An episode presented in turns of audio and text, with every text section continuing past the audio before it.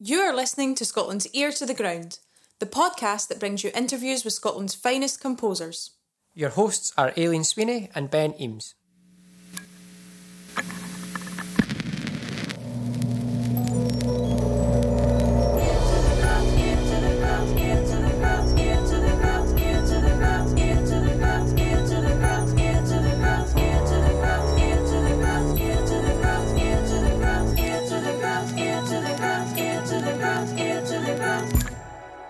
Gareth Williams is a composer and songwriter making work that ranges from opera, theatre, and songwriting to chamber and orchestral music. His compositions seek to find new relationships, participants, collaborators, and audiences for new opera, music theatre, and song to shed light on stories and communities that have been overlooked and to explore ideas of vulnerability in vocal writing. He has created three award winning operas for Noise Opera since 2012 each one bringing a new collaborator to the genre, from patrons of Glasgow's oldest bar, the Shetland fiddler Chris Stout, and the Scottish indie band Admiral Fallow. Gareth has recently written Rubble with librettist Johnny McKnight, a new opera for Scottish Opera, which is being premiered in July 2022, which we'll hear more about today. So, how's it going? Very well. Nice to see you again and nice to meet you, Ben. So, rehearsals are underway for the premiere of Rubble next month, which is very exciting. Can you give us an overview of the synopsis?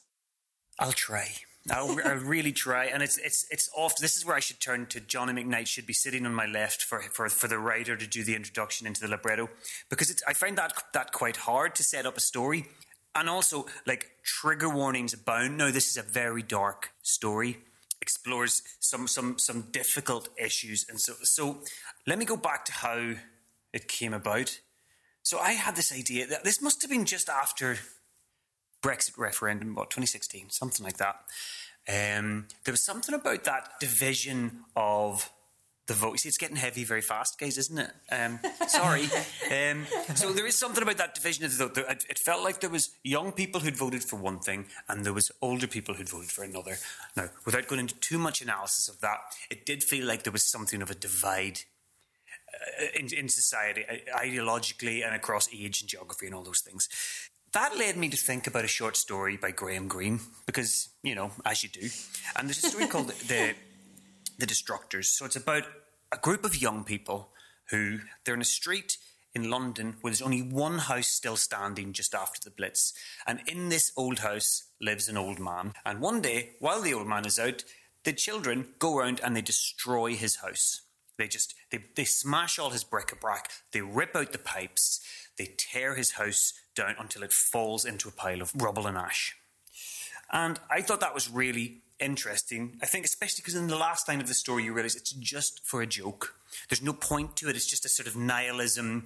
And I thought those young people are really savage, dark creatures, and I wanted them I wanted to spend time with characters like that. I think that's really interesting.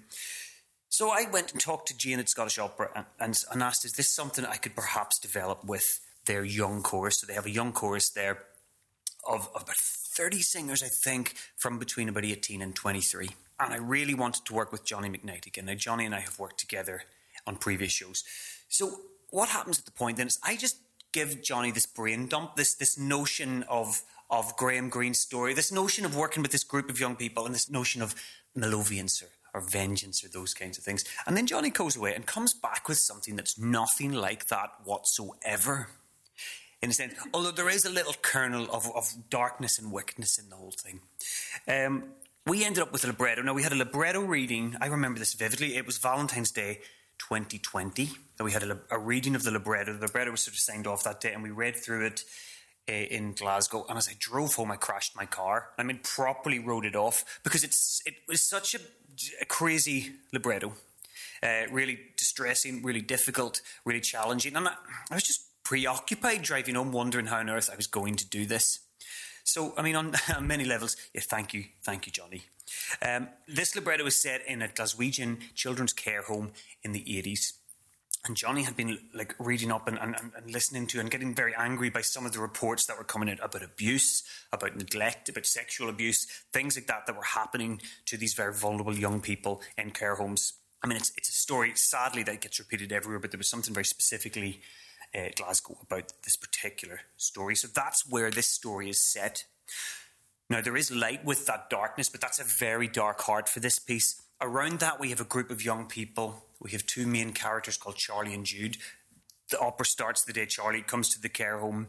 Jude joins a few weeks later, and they notice something isn't right here.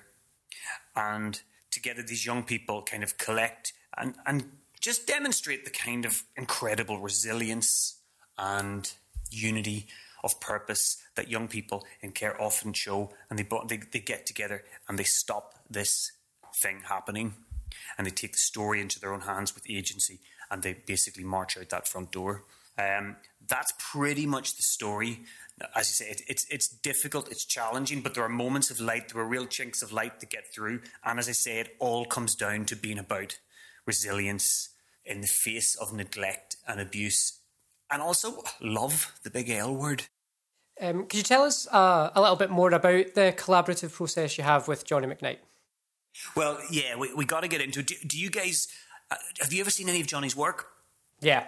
Yeah, I mean, he's, yeah. he's a theatre legend and, and, like a sort of, um, we all just love Johnny. Um, you know, he, he writes the pantos at the Tron. He's, he's been the Dame down there. He writes a lot for television. He's currently working on a show down in the West End in London. He just has this, this wonderful portfolio of, of, of, of ideas and things. So Johnny and I worked together. 2012, we did our first opera. Now, this is a similar story. I think Sound Festival and Scottish Opera had commissioned us to do something for a site specific piece up in up in Aberdeenshire, and we chose um, Fraserburgh Lighthouse as the site where we'd like to make an opera. So immediately you can't fit very many people in a lighthouse. So we immediately had to split the show into half the people would go to the lighthouse, half would go to a nearby cafe, and then they would swap. So we had this sort of double header show that you could, it didn't matter what order you saw it in, it still kind of worked. I, once again, working with Johnny, I expected something lovely about boats and seagulls and the crashing of the wind and maybe some buried treasure. And no, I got something really dark and really scary uh, and also, like a, a, strange piece where we had this um, country radio station in the cafe and a baritone and string trio in the in the lighthouse. And over the course of that opera, the two things started to entangle and talk to each other. And we ended up with just some really peculiar moments where we had a disembodied voice talking through the radio. That was our baritone. And over in the lighthouse, the radio would suddenly pop on and speak to the to the singer and, and make the mood get darker and darker and darker. So this is what happens when, when you work with Johnny. You just don't quite know how you're going to untangle what he gives you. Mm-hmm. Yeah, it sounds like an amazing, amazing show. Wish you could have seen that. that was I, honestly being up in the top of the lighthouse, listening to like baritone singing with a string trio down the tube of the lighthouse on a night edge, and it really was just a beautiful kind of around about Halloween time. So, I mean, I think one of the most beautiful things I've I've ever been at in terms, you know, I was like, oh, I've made this thing, and wow, it's in a lighthouse, it, and it's it's um yeah, no, it stays with me as one of my favorite things I've ever done. You've done quite a lot of these site specific works. Um, you know, the the Sloans opera springs to mind. Um, the Admiral Fallow in the distilleries. How do these come about and how does that differ to you if you're writing something that's going to have to be performed in lots of different venues you know when you've got something so specific to work with yeah i mean i I guess it's all about where ideas come from as well and, and what you respond to. When I'm writing an opera, I sort of like to problematize something and change one thing. And, and I think for many years, that one thing, even just by changing venue, you change everything about the, the genre and the people who are going to come and see it and the people that you work with to make that piece. Scotland's not a country of a colossal amount of opera houses, but we do have these beautiful churches and barns and underground bunkers and lighthouses and church halls and community centres and libraries. I love those spaces, and, those spaces are, are always where I, where I want to be, you know, and I want to make stuff that yeah. happens there because it's quite thrilling to do that. Yeah, totally. So this piece Rubble was written during lockdown. How, how did that affect the writing process for you, if at all? So in 2020, so just as I said, about a month after that that libretto reading, uh, basically was the beginning of lockdown. So I was left with that really dark libretto uh, and I had a, a, kind of basement studio. So I was going down into a basement every day to, to write that piece.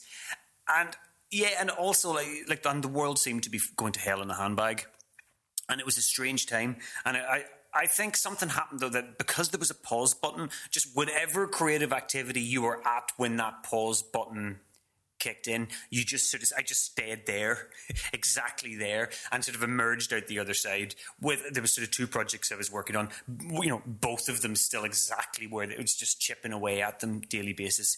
The rubble should have happened a year ago, but was delayed for a year. So it has meant you know, you know how deadlines are. You just continue to work right up to the deadline. So I have carried the piece with me a little bit longer. In terms of, I talked a little bit about how it's haunted, but even the orchestration, there's no winds.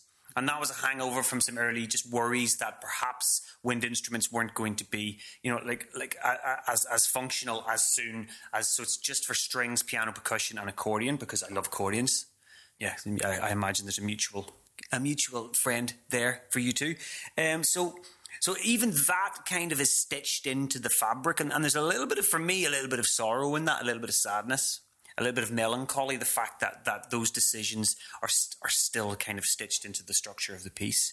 Um, I wanted to do a lot of um, workshops. There was going to be opportunities to get together because this chorus, this fabulous chorus, the Connect chorus. I mean, they're they're just so amazing. They meet regularly and they work through stuff. So there would have been regular check-ins with them and with, with Chris Gray and stuff to try things out.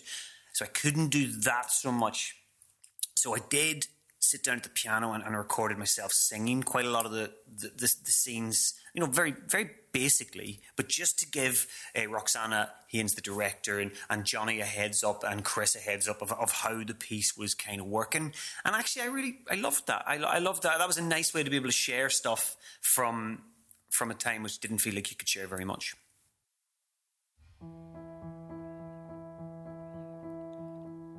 Man, are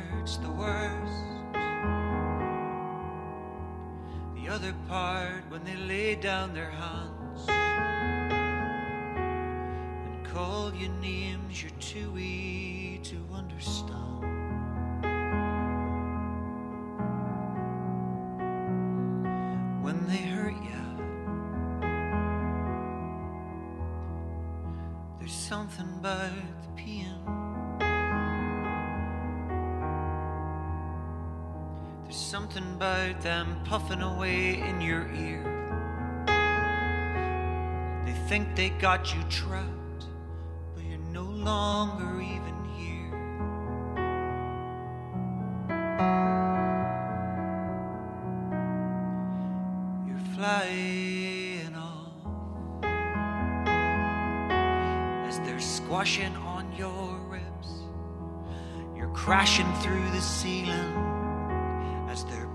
back the sheets. You're getting far from this street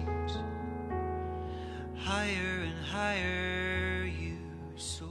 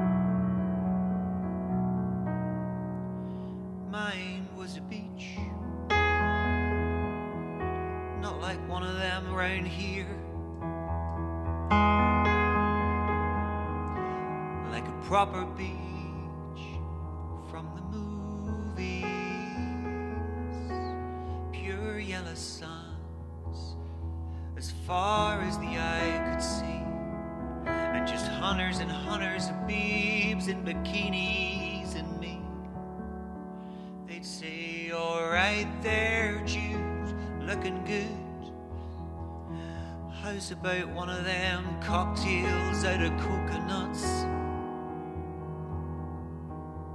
Then you're sipping on rum, and the sun's beating down on your skin.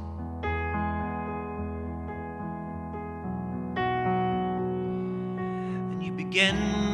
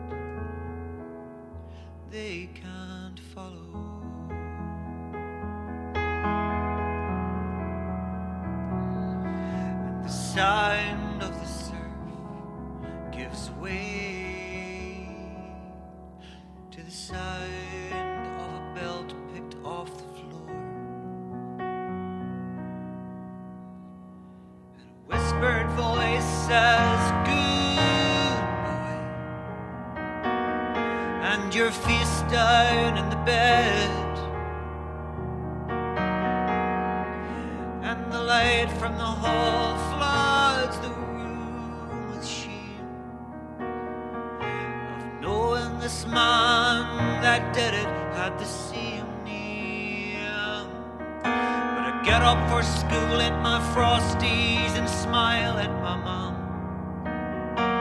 Cause all I wanted was quiet, all I wanted was calm. In the silence, I could pretend that last night didn't happen.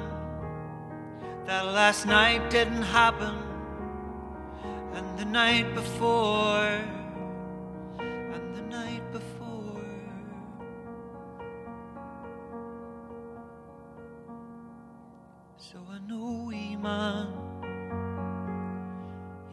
You want to be low. Yes, I know, man. You think you're better off on your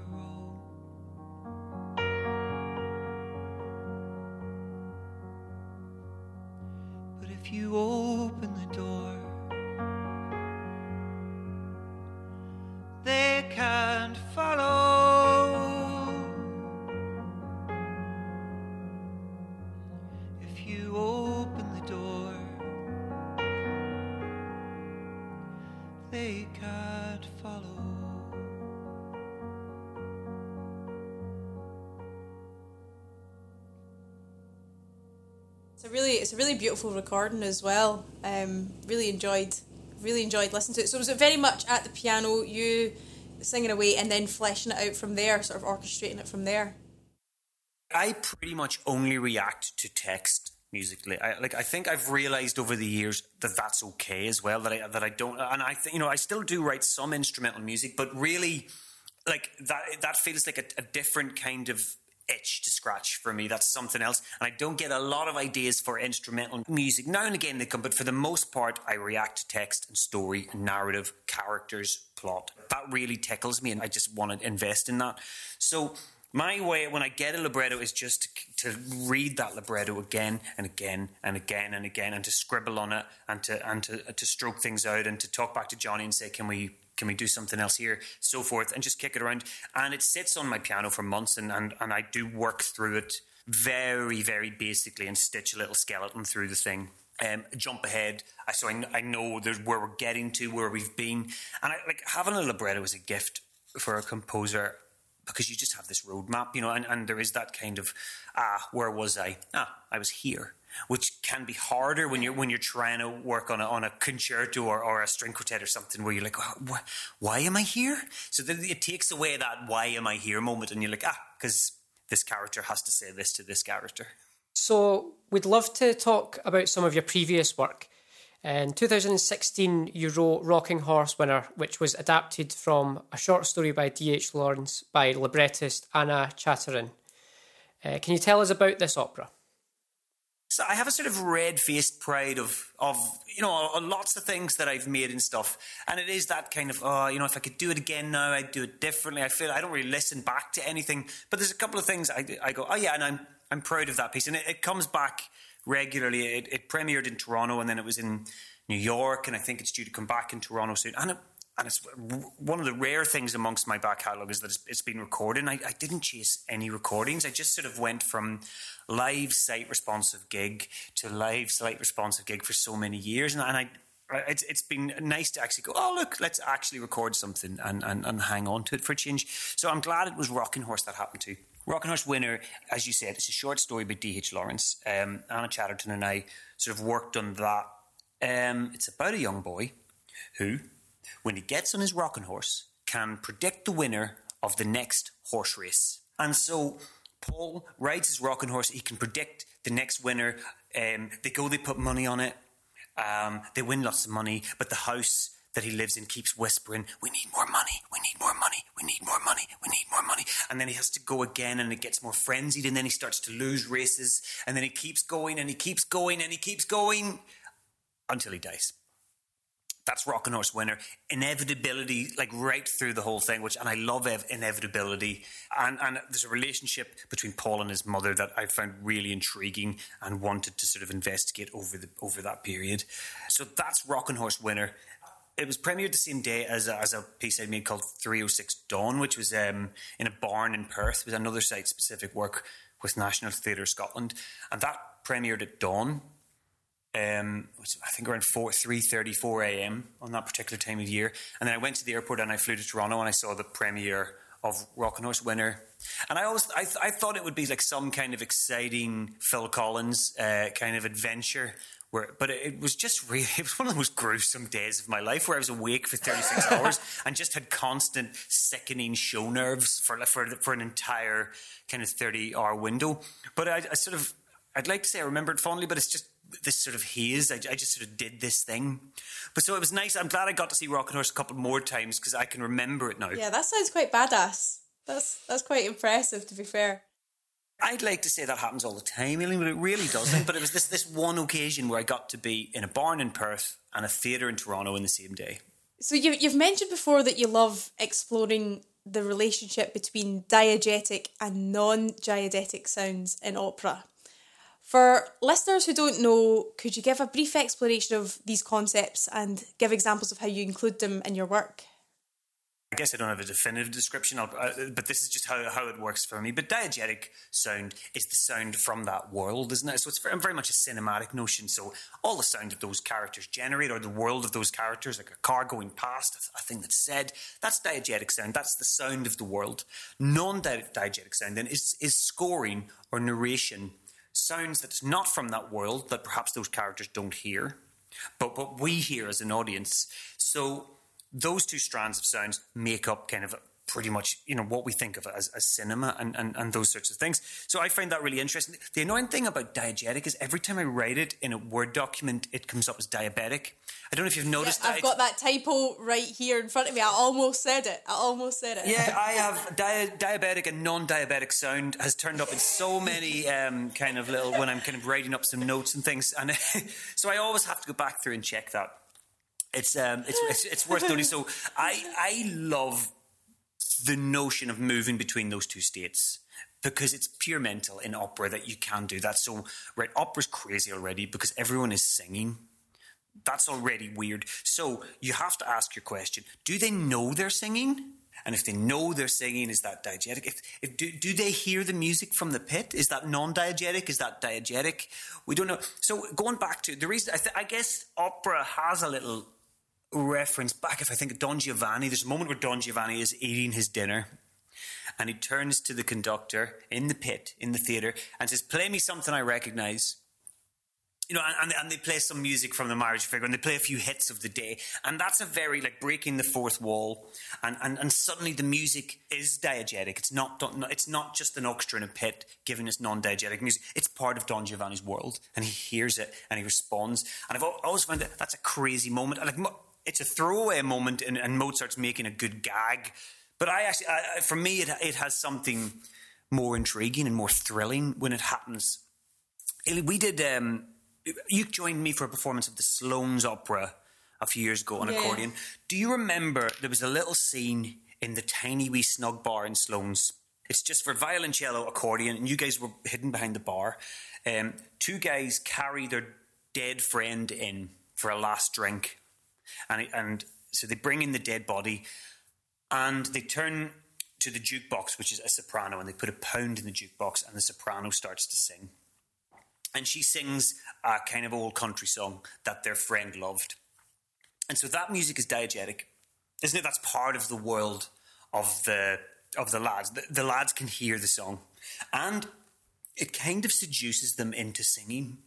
So then they start to talk to one another, and the music then becomes non diegetic. It's just scoring underneath. Suddenly they don't hear the music, but you allow that jukebox to just come in and out of their conversation, to move, I guess, to be, let's, let's call it trans diegetic. Then it moves from being diegetic to non diegetic and vice versa.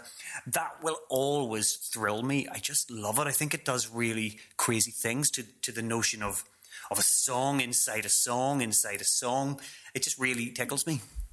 It happens in a Rocking Horse Winner. Rocking Horse Winner, as I said, there's a house that can whisper. We need more money. We need more money. We need more money. But only Paul can hear that sound. So in a sense, this is okay. This is get you could call that metadiegetic, right? It's a sound that the character thinks they can hear, but actually we know it's not a real sound. Okay, so but let's not. I'm going to get confused soon, so I'll keep it. I'll, we'll, we'll stop it at sort of metadiegetic. But so the other characters can't hear this house, but it is whispering. So we hear it as part of the score. So it's non-diegetic for them. It's diegetic for Paul, and it moves between the, th- the two. The other thing in Rocking Horse is that in this house they live in, there is a piano. And the mother sits down at the piano and she plays a chord and she hums along with that chord. And then she plays another chord and she hums along. So, in a sense, it is that piece of furniture, the piano, that is the kick into score and is the kick into singing. And I love that. And, and of course, her son Paul comes and, and tries to interrupt the song and, and, pulls the song over into his world, and she pulls it back angrily and so forth. So that's so I've always found that wrestling between those states of sound and those sort of theatrical states of sound really intriguing.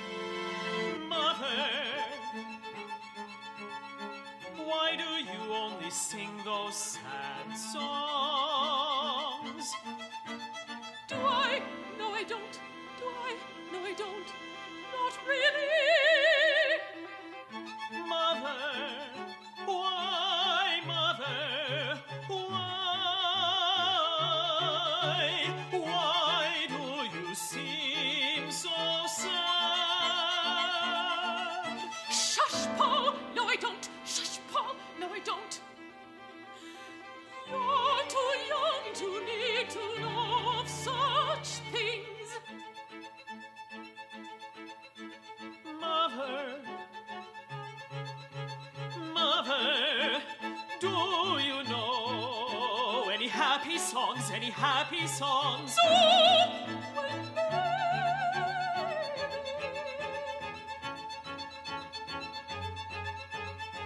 Mother, will you sing me a happy song? A happy song. Stop! Stop asking, Paul!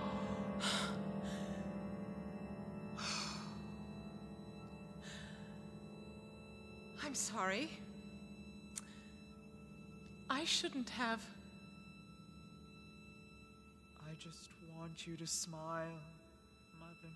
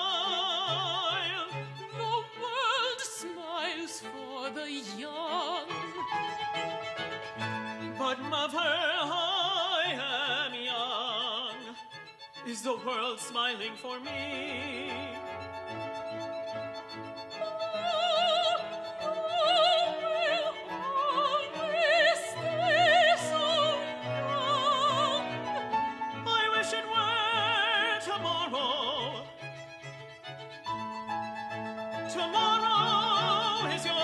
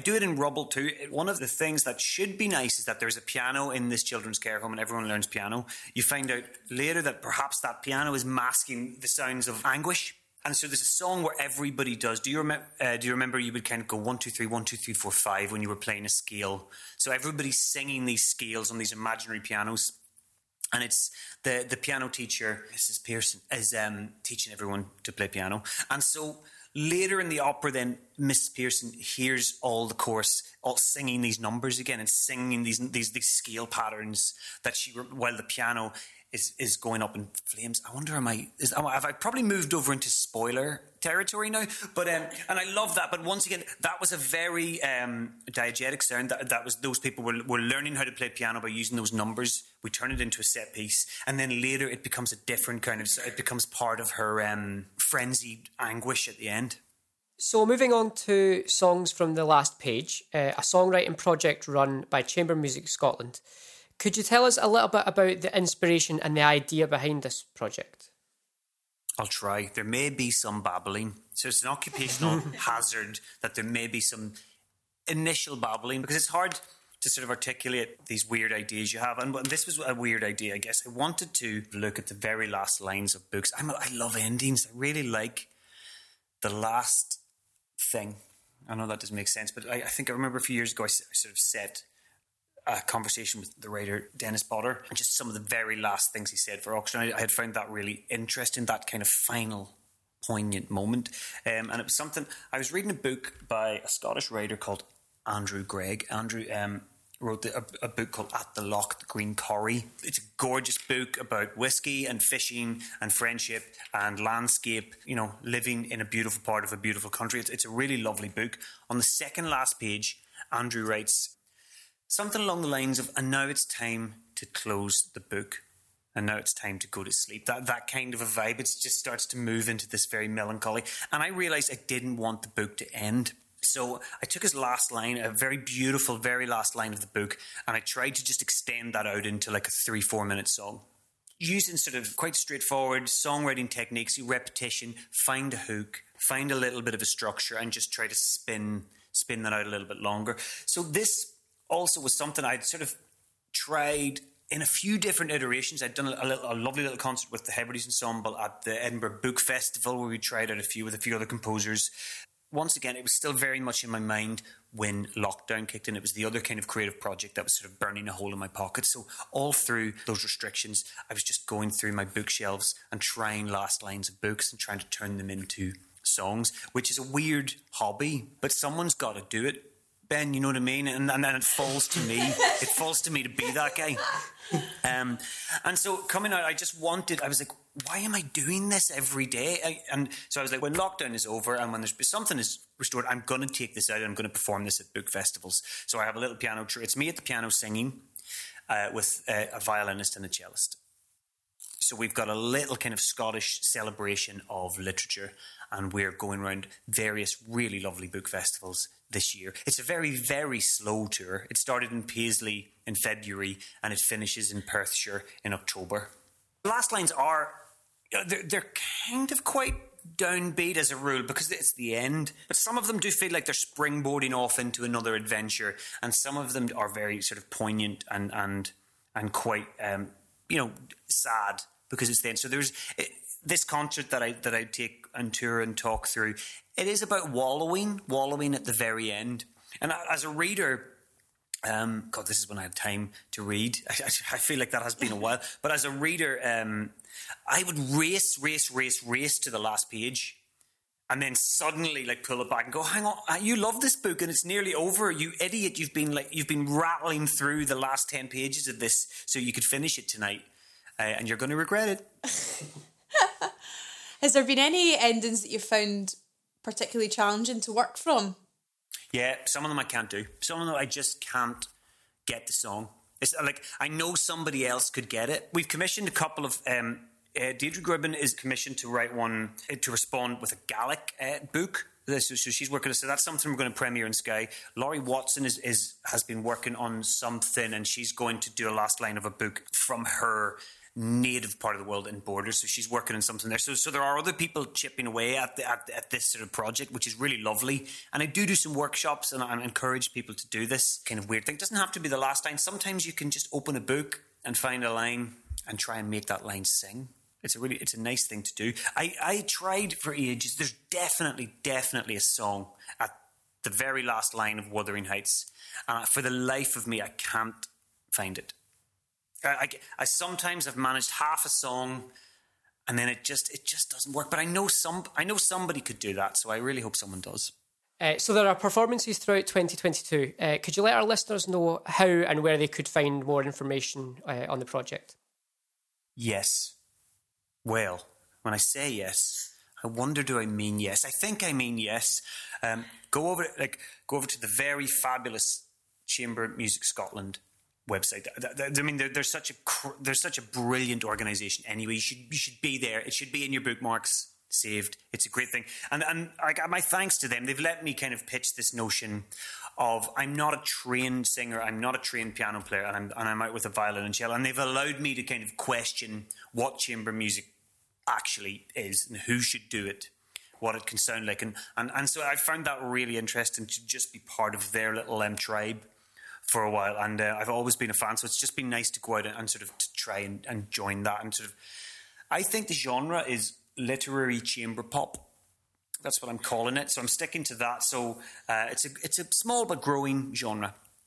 Um, so go, go, and check out their website. We do have some a little bit of information about the project, but some of the book festivals haven't announced their seasons yet.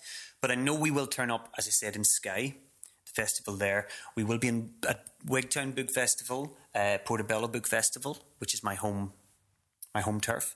Uh, is Bookmark Festival, and then we will be up at Wayword Festival, Book Festival in Aberdeen. Um, there are others, and for the life of me, they've all escaped me. But we're still we're still putting the tour together, so there'll be a few more, and at some point we will have them all sort of centralised on the website there. So do check that out. Brilliant. So have you got anything else that you would like to plug? I don't think so. I um, what have I got to plug? No, I don't think so. As I say, Rubble has been something of a an a real. It, it's felt like a real undertaking to get that to the finish line, and it, it, literally only got to the finish line a couple of weeks ago because I was just so um, preoccupied with it all the time that it was just something I could only sort of go and touch sometimes and come back to and, and have to give a little bit of time to digest. So I've promised my partner that I'll take a break from writing the bigger things for a little bit and just be more present in the present tense. So I'm I'm going to do less of the, of the kind of big shows for a little while. Having said that, I might be developing a, a sort of a music theatre work eh, at Dundee Rep next year. So that's something that's that's coming. For now, I'm enjoying being in a show as a little performer and having a show that doesn't just vanish after three performances and is gone forever. So, I, so I'm, I'm sort of embodying or inhabiting this songs from the last page show at the minute. I'm really enjoying doing that. So that's my thing for the rest of the year. Fantastic. Hopefully, we'll catch it yeah. on your elongated tour. yeah, it's a very slow tour. As I said, I could nearly walk it. um, so to play out, we're going to listen to the song from the last page of Lanark. Uh, could you tell us a little bit about your approach to this text in particular? How did I come about the song? There's something about that. That's the last page of Lanark. Is is just these words, and they're capitalized.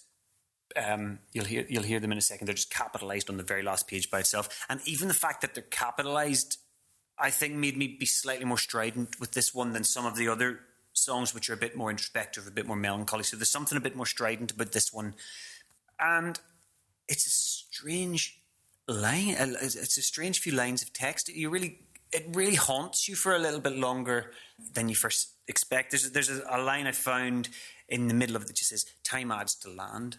Now I think about what that line means a lot, but th- that for me was something I could spin into feel like something of a repetitive chorus. And then there's a moment where the song hits, I suppose, a bridge section, and I was able to just turn the song and do something slightly different there and just have a, a, little moment of introspection before something more strident picks up again.